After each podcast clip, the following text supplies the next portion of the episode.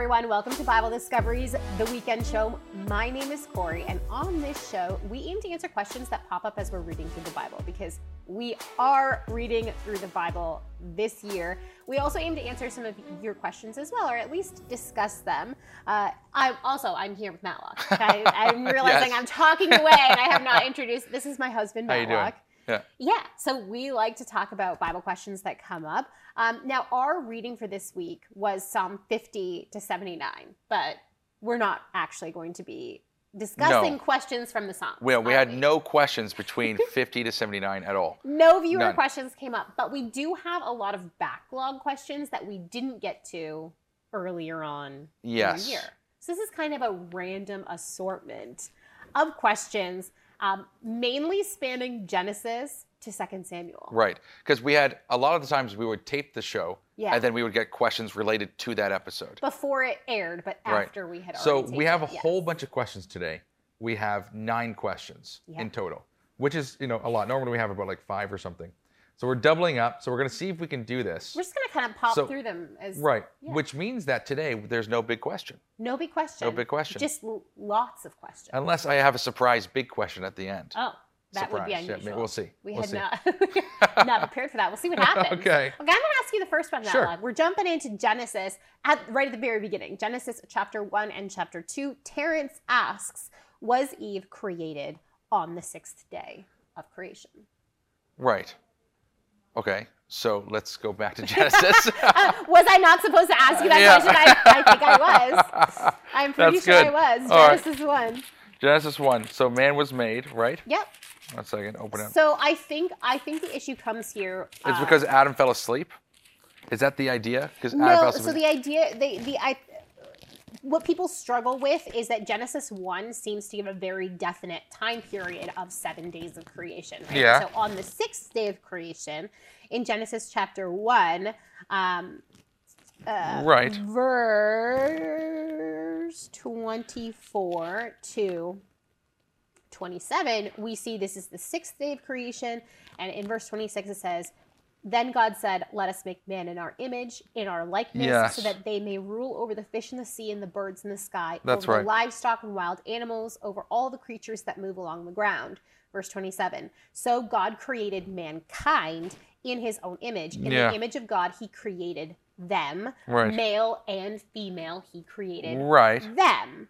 God blessed them Right. and said to them, Be fruitful and increase in number. Obviously, Adam can't do that by himself. Okay. So we see here in Genesis 1 on the sixth day, it's implying that mankind collectively, male and female, Adam and Eve, were Yes. created. But then in Genesis 2, the Bible kind of backtracks, and here's where a lot of people will say that these are completely two different creation accounts that are just mushed together and are contradictory. So in Genesis chapter 2, uh, verse 4, it says, This is the account of the heavens and earth when they were created, when the Lord made the heavens and the earth.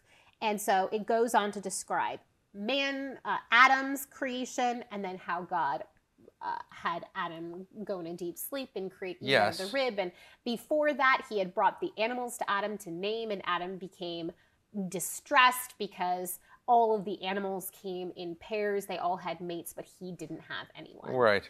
Um, and so then God creates Eve, and Adam names her woman On the because sixth day. right. Eh, So, right. so, but the idea is this seems like a lot to happen Okay, on the sixth right. day. So, did this happen on the sixth day, Well, or was this an extension? I'm just going to say it says what it says. It happened on the sixth day. He fell into his sleep. It doesn't imply nighttime. right. He just fell into a deep sleep, right? Call an afternoon nap. I don't care. But the, he fell into, uh, into his sleep, and then you know Eve came out was uh, created out of Adam's rib. Mm-hmm. So it says what it says. I feel like there's no reason to be like, oh, she was born on the seventh day, Mm-hmm. like when God rested. I, I just don't think that there's a reason to. to Yeah, and people will fight over, you know, was this a literal 24-hour day or was it a longer period Right. of time? And I think, I think, okay, those questions do have important implications, but I think for the purposes of the Bible, it's a bit redundant. I know some people are going to get annoyed with me saying that, but um, I, I think the timeline in the Bible, at least, is clear: is that man and woman were created at the same time Yes. um, Adam a little bit earlier in order to show him that woman was not just another animal, but was indeed Right. a human, and and and they needed to you know live and work together as a pair, as a unit. Um, I think that's a pretty clear implication and purpose of Genesis one and two. So yeah, I think I I think it's very safe to say that Genesis one and two are working together to insinuate to show that Adam and Eve were both created on and sixth if people are worried about just like timeline about Adam Yeah. naming animals, um, just like just a just a literal reading of this doesn't imply that he's naming like aardvarks and like mice, d- differentiating between mice and rats and and gerbils. Right. Like like it's not every every it, it's just broad categories, felines, like cats, right? Like like just broad categories. I think there's not Sure. that many broad categories. So even still, it's like, and it doesn't even have to be like, you know, every specific animal in the entire world is here. These are all the animals that are in Eden, right? It's not like the animals that are across the world are also here. So it's it is what it is. Like, I, I don't see really a big deal with it, but I think that what's really important there is the theology behind him naming the animals. Yeah. That's what's important. Yeah. But also, too, once again, the, the timeline is kind of like, okay, it's this sixth day, regardless of people's positions on whether it's literal or, or, or figurative, okay, or even just an extended day or whatever. Um, the point here is that they're, like you were saying, they were made at the same time. Yeah. And I, and it's, I, I don't Which think. only makes sense because Right. it's not as if I- I- humanity can survive with just a man I, just kind of laughed at the beginning because I said what was Eve created on the sixth day, and I when I first read the question, I thought I didn't for some reason read six. I read like seventh or something, like on the, the day afterwards, and I was like, wait a second. It says is Adam cre-" like and I was kind of I kind of laughed because I was kind of confused about the question because it clearly says she mankind was made in day six. Gotcha. So I was like, well, it Yeah, says but- yeah. that it is, so it's kind I of don't anyways. think I don't think that the longer narrative of Genesis 2 that goes in because we have Genesis 1 offering this broad outline of what happened and then we have Genesis 2 zooming in onto day 6 on the creation of Adam and Eve and Right. fleshing that out for us. And we don't get a fleshed out version of all the other days, but we do get a fleshed out version of day 6, which is pretty cool. So, yeah, that's how I would look at it. I don't think that they are competing narratives. I really do think that one is zoomed out and gives you the broad and one is zoomed in and gives you the specific day. yeah. Yeah. Yeah, I think so too. For I sure. so sense. I don't think there's a I really don't think there's an issue there. Yeah. I yeah, neither do I. Sixth so, I- day, so yes. let, us move on then. That's our answer. All right. Hope that helps, yes. The answer is yes. Yes. That's it. Okay. Uh, okay. So Genesis 15. Uh, Okay. There's a question related to this by Janice uh, T Y, Mm-hmm. and she asks, "What did it mean when God passes through the sacrifices Abraham made when querying about descendants from him? God takes responsibility of descendants breaking God's covenants because He knows huma- uh, humanity fragi- human fragility." It, it's, yeah, right. So it's kind of a clunky question, but the idea here is that God's taking responsibility um, for humans' fragility. Is that true? Okay. Yes, and in multiple ways. So we have in Genesis 15 is a covenant ceremony that God enacts with um, Abram. And Abram would have been really familiar with these covenant ceremonies. We know of them through archaeology and, and the reading and interpretation of ancient texts from several different cultures in Mesopotamia. Um, contemporary earlier and even after the time of Abram. And so essentially, what would happen is a covenant would be struck, and uh, sacrificial animals would be killed and cut in two, and then the the generally the lesser party. So if you were making a treaty with a king, um, you, not being the king, the one in lesser authority, lesser power, would walk between these animals while you were making this covenant.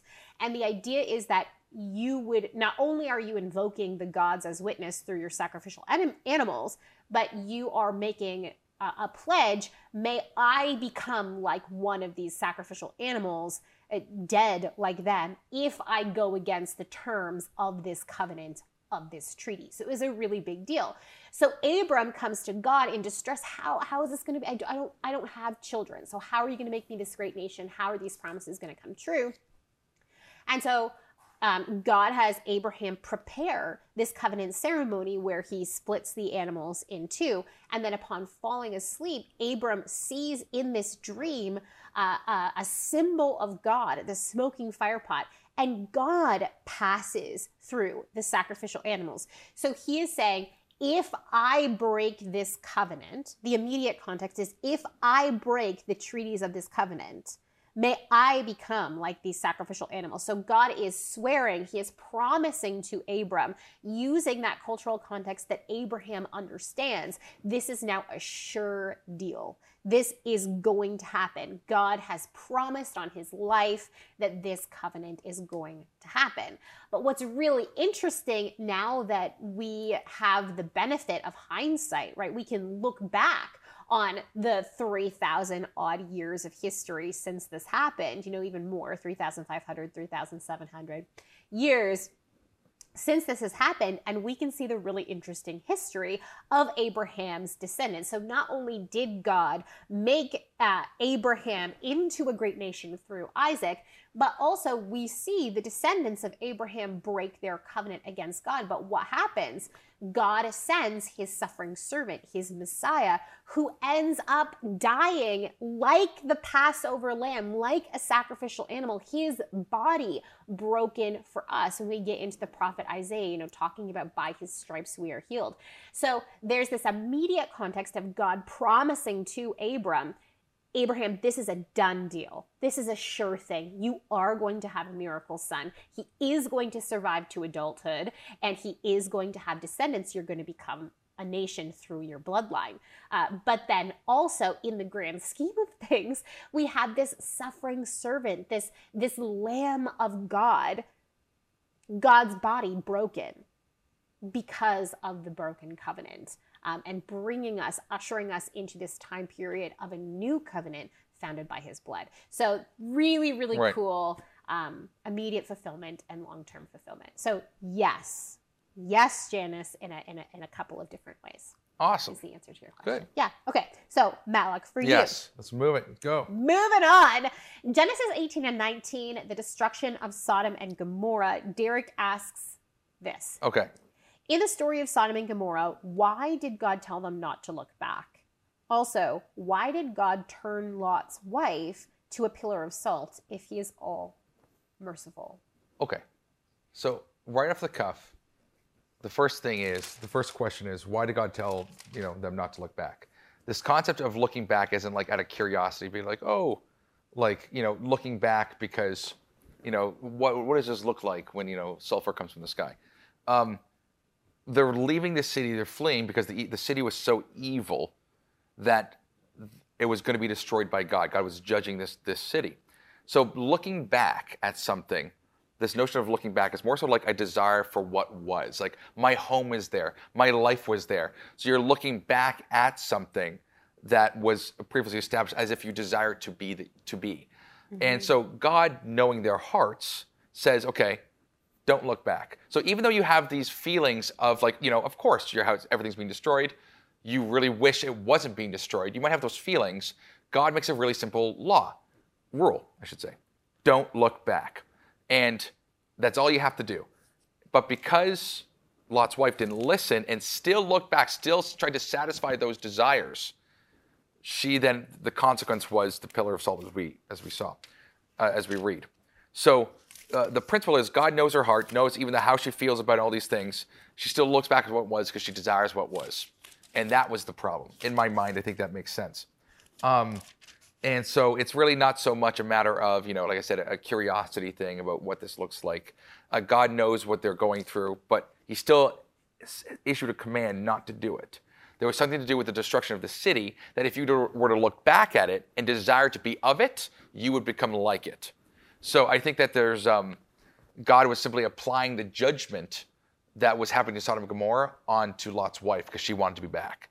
Yeah, definitely. And there's this idea of you must flee for your lives or you too will be judged. Right. And that was very clearly laid out to Lot, his wife, his wife and his daughters, right? Uh, um, because it says, with the coming of the dawn, the angels hurried Lot urged Lot, saying, Hurry, take your wife and your two daughters who are here, or you will be swept away when the city is punished. Right. When he hesitated, so Lot was like, I, I don't right. know. Like, should I believe these guys? I don't know. Maybe I'll stay here.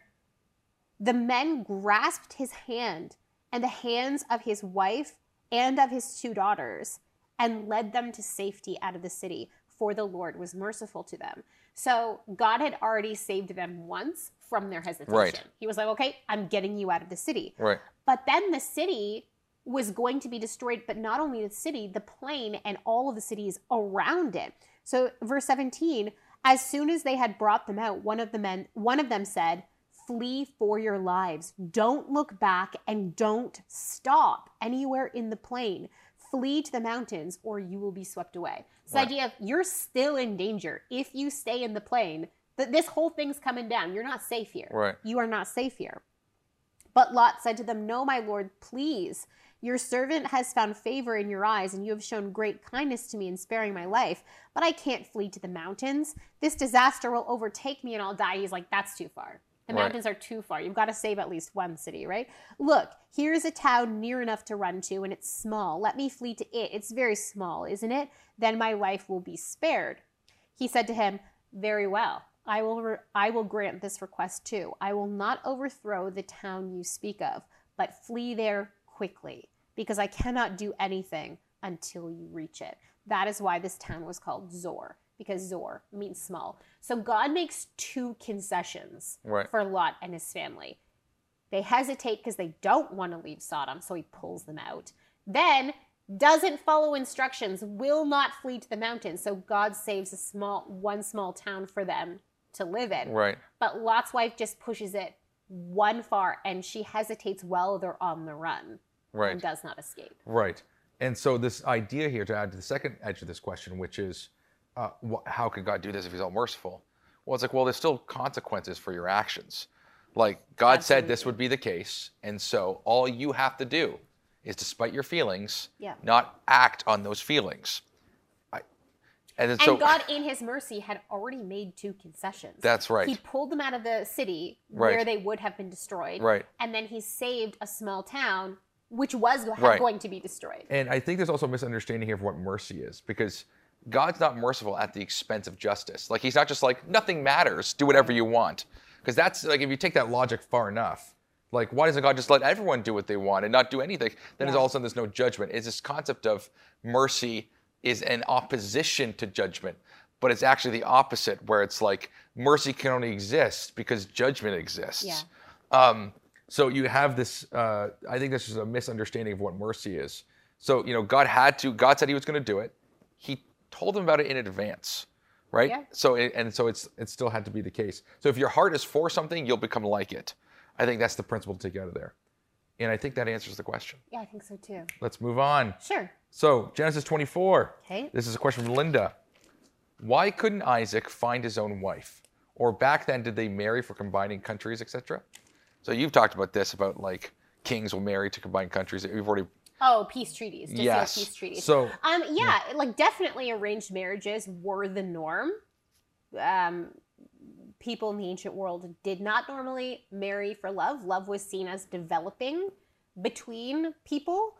Um, but um, Isaac surely could have found his own wife. But uh, so Genesis 24 tells us it literally opens up Abraham was now very old.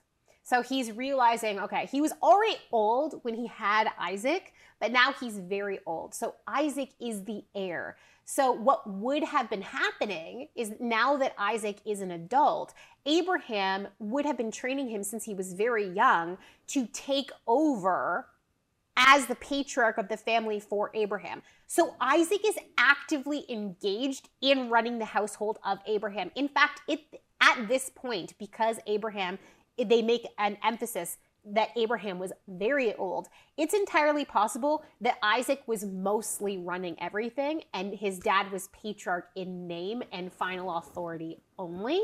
So, for Isaac to leave the household of Abraham at this point and make an arduous journey to go find his own wife was probably not a very practical solution for for the household at that time, as well as the fact it may have been emotionally awful for Abraham, right? He's not wanting his Right. son. And and um Sarai or Sarah is passed on at this point because when Rebecca um, you know, the servant goes uh, you know, back to Aram and and makes the marriage arrangements. Uh, with Rebecca's family and Rebecca and brings Rebecca back, the Bible has this really interesting comment that, that, that when Isaac married Rebecca, he was finally comforted after the death of his mother. So there was finally a matriarch back in the family because the matriarch of the family played a key role in running the household as well. So when you lost a senior member of a household, it was a big deal and there was a big hole. So Rebecca stepped in and began to fulfill that role again. So people generally didn't marry for love, they married um, out of uh, peace treaties, practicality, good family arrangements. Um, and love was was believed to follow. It was something that was worked on. It was something that would come. Affection would develop. Right. Uh, yeah, and that and concept, I think there's good reason right. why Isaac didn't go himself. Right, that concept of, of marrying for love in advance actually comes a lot later. And, yeah. and in fact, what's really interesting is that Martin Luther, when he married his wife, it actually comes from this uh, this relationship that he has because he marries a nun, right? And at first, you know, it, the nun's like, okay, we're getting married because they, they stopped believing in the Catholic Church or whatever it was, in their sacraments and, the, and their ideas. So then Martin Luther marries a nun, and Martin Luther at first was kind of like, oh, she's kind of contentious. We're just gonna. He's kind of doesn't know how yeah, he feels they, about they it. Did, they weren't super affectionate. That's right. But then, apparently. as soon as they get married, He's writing love letters and he's poetry about her. He's, he's super. All of a sudden, he's like, "I but, love this woman." no. So, but after that, what happened was their love for each other, and especially Martin Luther's like uh, expressions of love for her, ends up stimulating this idea that you marry for love. Right. This actually goes down the pipeline later on that you should marry people to love each other because that's going to create a binding relationship. And um, man, so, it has caused all sorts of problems. Honestly, I know, like love is great and it is good and, and it is important, but so are practical considerations. practical considerations, spiritual considerations what is, are important. Well, yeah, you have to understand. I think it's also misunderstanding what love is today. Anyways, so there's a lot of things there, but that would be that. I have a question for you, Corey. Shoot. Moving on. Moving on. Exodus 14. This is from Silas G and he is very appreciative of what we're doing. Corey, yeah, he says, I want you and Malik to know that your weekend show is superb. Thank you, Silas. Such insight in your approach to questions that I and many have developed as we read through the Bible each year. I believe that the Holy Spirit is revealing its mysteries even today. It is especially good that you and Malak offer an understanding of s- several sides to the question. Just a note that my wife, uh, that my wife Mary has been watching Bible Discovery, formerly Quick Study, formerly known as Quick Study, and reading through the Bible since 1993, and I have been reading through the Bible since 2005. And each year I realized greater insight to God's Word. Amen. Praise God. A couple questions concerning Exodus. Here we go. When did the Israelites regain yeast in their bread? Did the Middle East have yeast cells in the air as we do in the U.S.?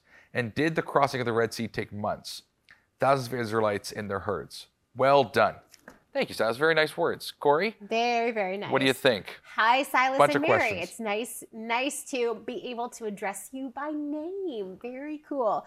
Okay, so good questions. Uh, when did Israel, the Israelites regain yeast in the bread? When they would have um, settled around Mount Sinai. So it, once they go in the desert and they're not traveling around a ton, they would have time to allow their bread to develop yeast. Um, so the idea when, you know, of course, when they're leaving Exodus, they're do in the Exodus, they're leaving Egypt in the Exodus, they're traveling very quickly. So they're bringing, um, you know, ingredients with them, but not having time to let the bread sit and settle and ferment and all of those good things. But they are camped around Mount Sinai for about a year. So at that point, they've got plenty of time to develop that bread. Um, did the Middle East have yeast cells in the air as we do in the US? Absolutely. Everywhere on planet Earth, as far as I'm aware, has yeast cells in the air, which is so, so cool. You can also harvest yeast off of um, fruit that hasn't that has not been treated. So I've seen people do this with grapes, for example. So like the um, um, grape stems. Uh, you know, if you grow grapes in your backyard, uh, pull those grapes off, and you can soak the stems in water and harvest yeast from that. And of course, just leaving uh, a, bread starter out on the counter and feeding it every day uh, it will cause it to ferment and it's that yeast in there. And then once you have that starter, as long as you're feeding it and kind of babying it a little bit, you're good to go, which I mean, the ancient world knew this and utilized this as well. So, absolutely, they were harvesting yeast from the air, although they wouldn't have called it yeast, but they knew that it worked. and so, that was that, you know, it is, it is what it is. It's not like the store bought yeast that we buy today, more like sourdough. So they may not have known what I what I mean by they wouldn't have called it yeast. Of course, they had a word for it uh, that we translate yeast, but they may not have known all of the scientific. Uh, we they didn't have telescopes so they could see the, the the microbes working and little yeast bacteria working, but they did know the process to make it work. Uh, okay, so that's that about bread. Did the crossing of the Red Sea take months? No it appears to have taken a night. So we have this we have this idea, I think, from um, the movie The Ten Commandments. Uh, we have this idea of this huge sea, this huge, but in reality, it wasn't huge, huge. So um, it was just huge. Hours, it was, wasn't huge, huge. It, I mean, it was, it was. It was big. Yes, it's, it's, it's just a funny. Lake. It's uh, you know deep enough water to get in. It's funny for a trouble. measurement. I was just laughing.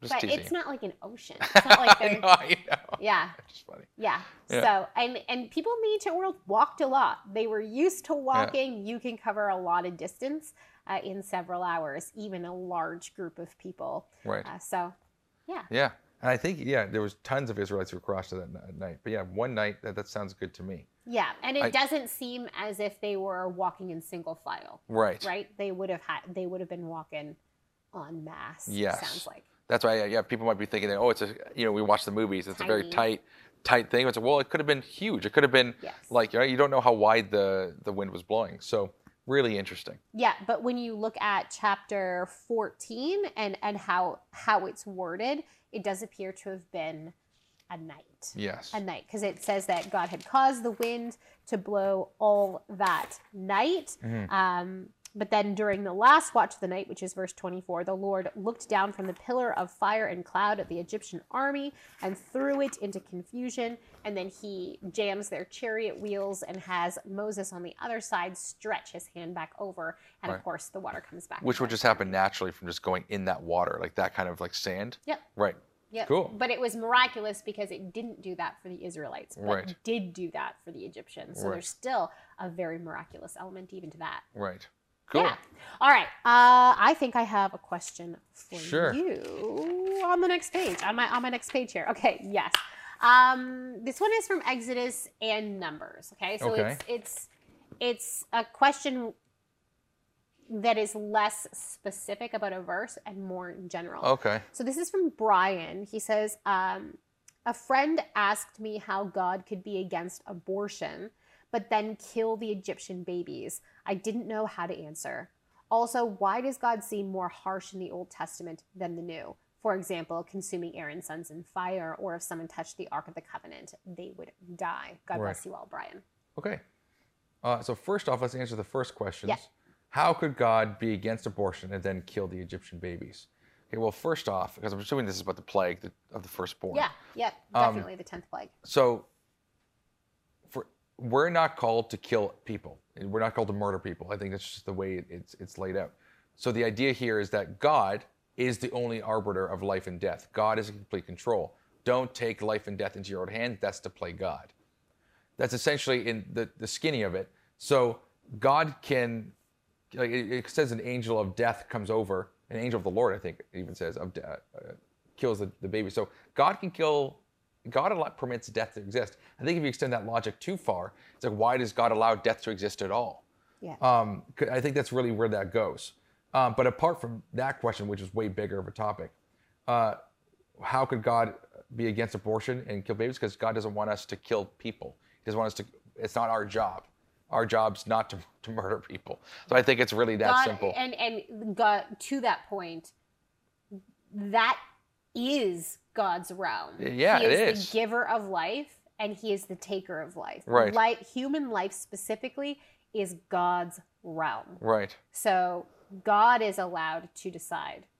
We are not. That's right. Now, obviously, God is merciful. So if someone does something like has an abortion or kills a child, like if someone is truly repentant and sincerely repentant, if that's right, then God, you know, God will be with that person. God will save that person. So, and they have to live that life of repentance. Anyways, apart from that, um, uh, why does God seem more harsh in the Old Testament than the New? Well, there's times. Consider the time when um, who, what was his name? Uh, lied to Peter and then dropped dead. Yeah, Um, Ananias and Sapphira. Thank you. I was thinking Ananias. I was like, hopefully that's not the, right, right- not yeah. the wrong name. Anyways, so yeah, so you have these incidences where, in even in the New Testament, where something seems rather harsh because they were lying to God, uh, right? Not to, to man. That was the principle, and so they drop dead right there. Um, but also, it- yeah. Oh, sorry. No, go ahead. No, you go I was going to say also consider um, where is it in the New Testament? First, I'm having a, a, brain freeze where they're talking about the um, eating of the Lord's Supper, and Paul says some of you, it's in Corinthians. Um, some of you are sick and dying, even right. because you are disobeying, the- like you're you're practicing the Lord's Supper, you're handling it incorrectly. Yes. So people were sick and dying in the church at Corinth, and they had not associated that with judgment from God, but it was Right. judgment from God. So there's this idea that God may still be judging in in this way. We are just no longer associating it with that. Um, now, this is a this is a tricky. I know this is a tricky balance because what I'm not saying is that we as Christians should see every flood, every storm, every natural disaster, every disease as judgment from God. That would be making the mistake of Job's friends, right? Right. But the in in the Old Testament time period, and to a certain extent, the, the Jews of the New Testament, rather than the Gentiles of the New Testament, they saw the physical world as very tied to the spiritual world. So whenever a judgment would happen, like even even take a look at in Samuel, when there was a famine happening, David would go to God and he would go, "Why? Why is this famine happening?" And God would say, "Well, Saul went against the covenant, or you Right. went against the covenant. This is what's going on." Um, so the, the the spiritual world is tied to the physical world in a way that makes us very uncomfortable in the West, but at the same time, it's also I, I, there's a balance that you have to strike with. You can't call everything a judgment from God if you don't know. Right. if you don't know. That's right. And I think so. To go to that, why does God seem more harsh in the Old Testament than the New? Um, I don't think that He is. I think there's just more grace is abound because Jesus Christ has died.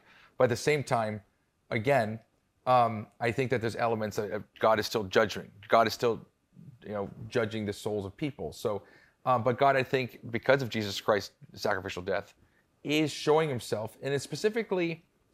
Um, not even so much Exodus as much as it is Leviticus, Numbers, and Deuteronomy. Uh, that God appear, appears more harsh because even in Genesis, God does not appear as harsh. Yep. Right? Do you see what I'm saying? So it's not just the Old Testament. It's only in select places God appears more harsh, specifically with those who are, who are abiding in the covenant. Absolutely, Right. because he had he had a very specific covenant arrangement with Yes. Israel that was physical. Right. It was for it was a land grant. It was for the physical land parcel of land of Israel. Right. So there was that one to one connection. Yeah. Um, whereas now we're under the new covenant with Christ, and it is not a we don't have a physical landmass that we are growing now as the kingdom of God. We are building the spiritual kingdom of God for the creation of the new heavens and the new earth, which will be God's physical kingdom as well as spiritual kingdom. But it's different now. Uh, so that point is well taken. But in terms of his character, his character has not changed Yes. the, the character of God has not changed. Also consider that the Old Testament covers a lot more time than the New Testament does. Right. So there's a lot more examples for us of the character of God in the Old Testament than there than there is in the New Testament simply because of the mass amount of time that the Old Testament covers versus the New. Right. So all of these different considerations. That's right. Oh, I think that that pretty much hits it. sure. I'll hear. Let me get you with the next one, okay? Okay. Uh, this is from Jason B. It's regarding Levit- in Leviticus 14. God commands the plaster of the walls in a house should be scraped. Yeah. Weren't the Israelites in the tents at this time? Please explain. Thank you for your ministry. God bless. Yes. Okay, so um, the Israelites this is a practical question. So the Israelites were not supposed to stay at Mount Sinai. They were not supposed to stay in the wilderness living in tents. The land grant that was given to them through the covenant that they made with God at Mount Sinai was for Israel, the land of Israel, which was at that time the land of Canaan. So the law is largely looking forward to the time when Israel is settled in the land of Canaan. So they live for 40 years in the wilderness because, of course, we know the rest of the story, right? They get to the edge of the promised land in the in the allotted time. They're they're getting ready to go in, and the people refuse to go in because they're scared of the people of Canaan because there's great warriors in the land, and they don't believe God uh, that that He is actually going to deliver the land over them. They think that this is a weird ploy that God brought them there to be judged to die in battle. And so the people refuse to go in. Um, they're chastised by Moses and God. And then they decide to, okay, fine, we'll go in uh, without God. And of course, they get slaughtered because it was only by the power of God that they were going to be able to overtake the land. It was going to be a miracle.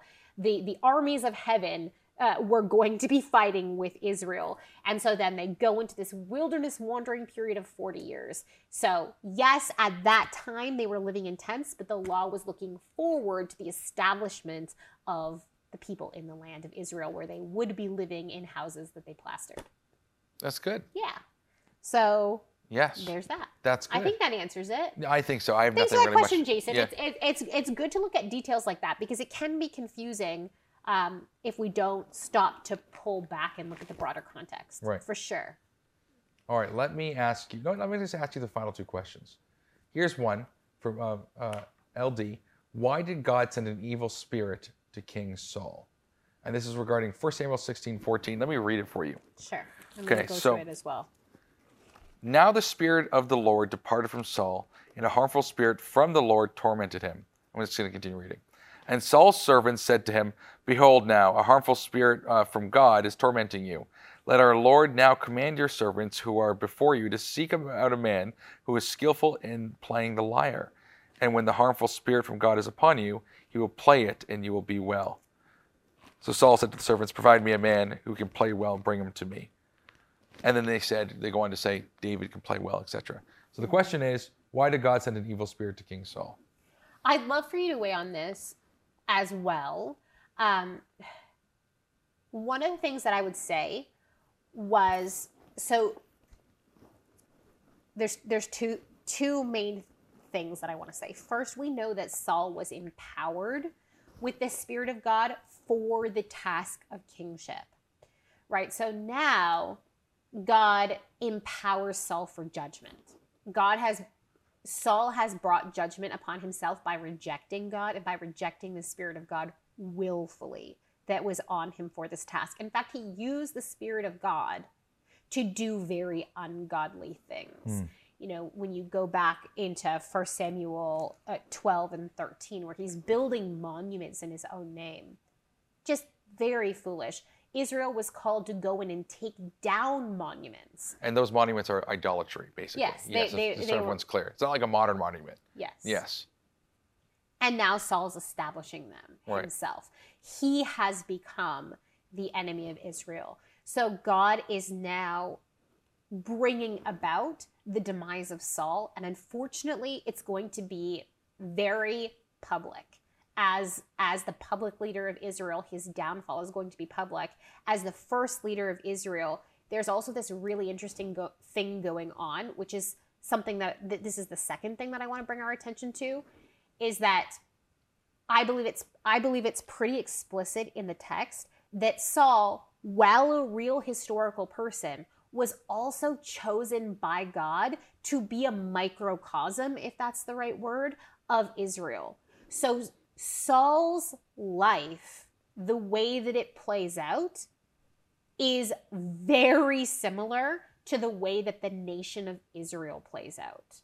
So you know, I did a Bible study on this, and there's there's a lot of details that I can't get into, but essentially, we see Saul making a covenant with God, starting out really well, but then using the giftings of God to engage in self worship and idolatry being tormented by evil spirits because of this idolatry and eventually being destroyed. They become the very thing that they were called in this world to defeat, which was the evil of idolatry. They were carved to create the kingdom of God and instead turn the kingdom of God into the kingdom of idols. And so Saul does. Now, okay, I said two things, but one more thing. the third thing um, that we that I think is really helpful to understanding this is God has David get a front row seat to this evil spirit infecting Saul.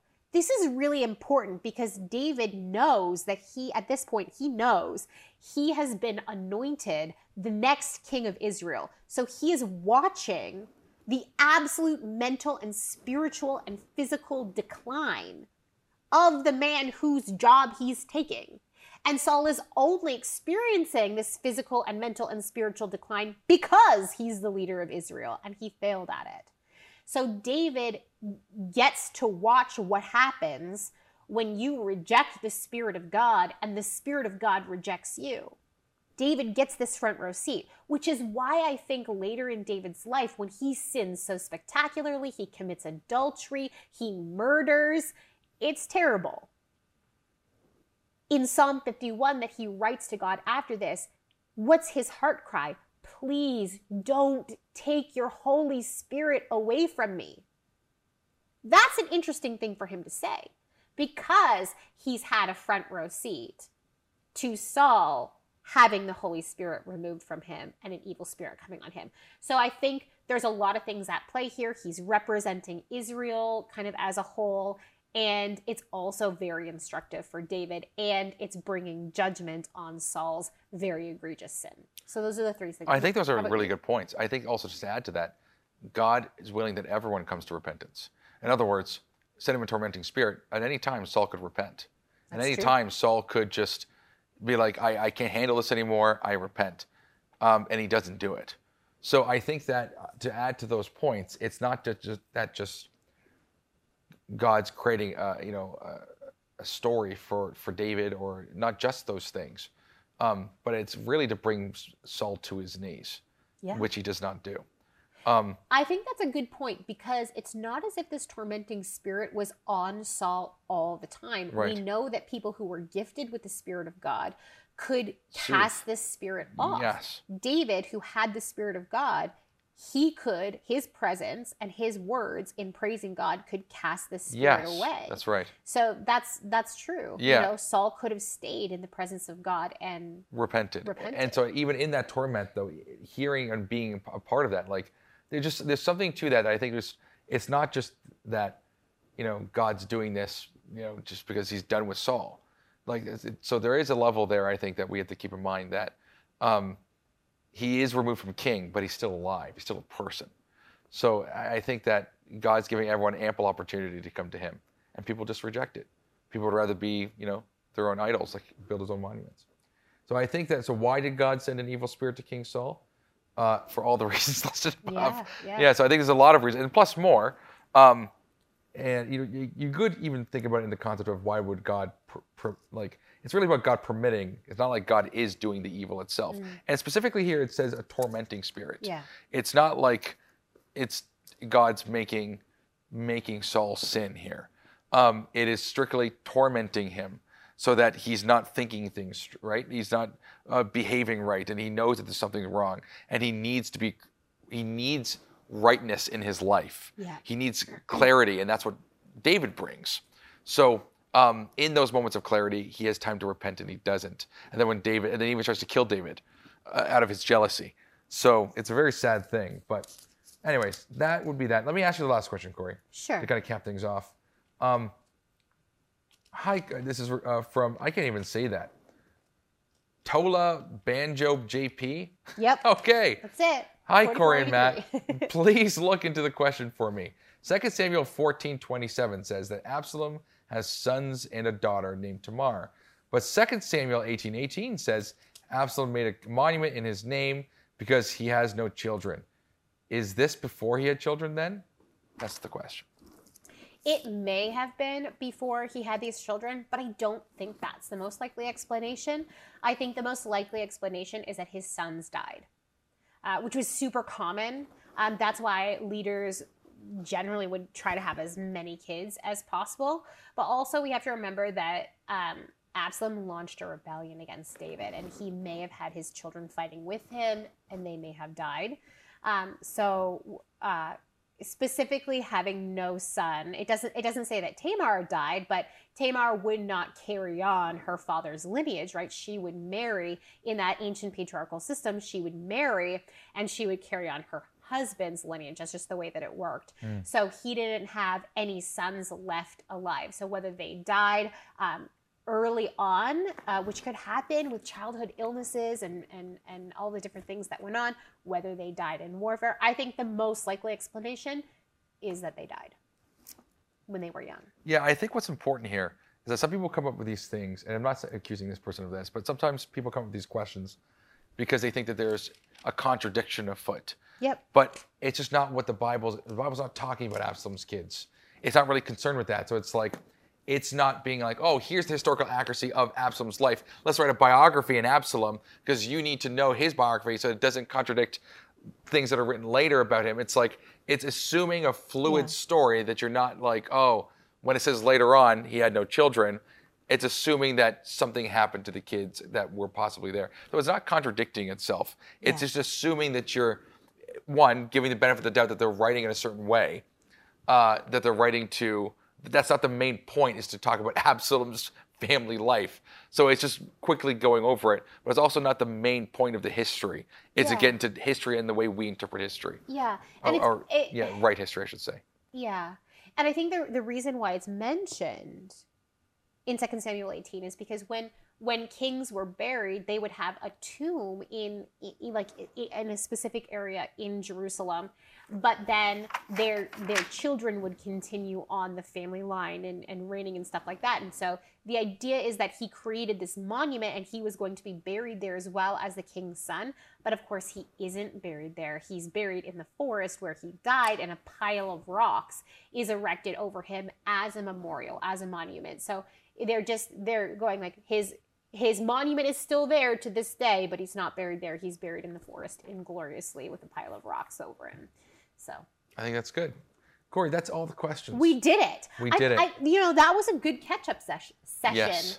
for us. Yeah. Good catch up, guys. Good. Okay, so I think the moral of the story is that if you have any more Bible questions that you've thought of since, please pop them in the comment section below because every once in a while, if we don't receive viewer questions about uh, a, a, week worth of scripture that we're dealing with, we can do another one of these and just answer random viewer questions about the Bible and Christianity. That's right. Yeah.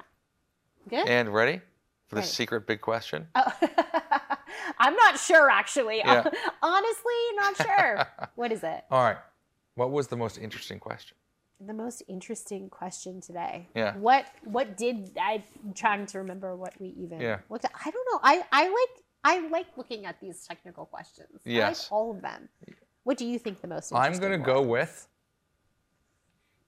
Terrence's question was Eve was Eve created on the sixth day? I'm gonna give okay. I'm gonna give Terrence the win. I was so side I was so sideswiped by it, but I'm gonna go with that one.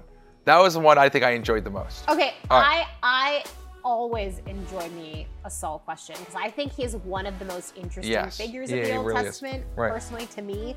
So I'm I'm gonna I'm gonna nominate LD for runner I think that's Linda. the most Linda D. Question. Okay, cool.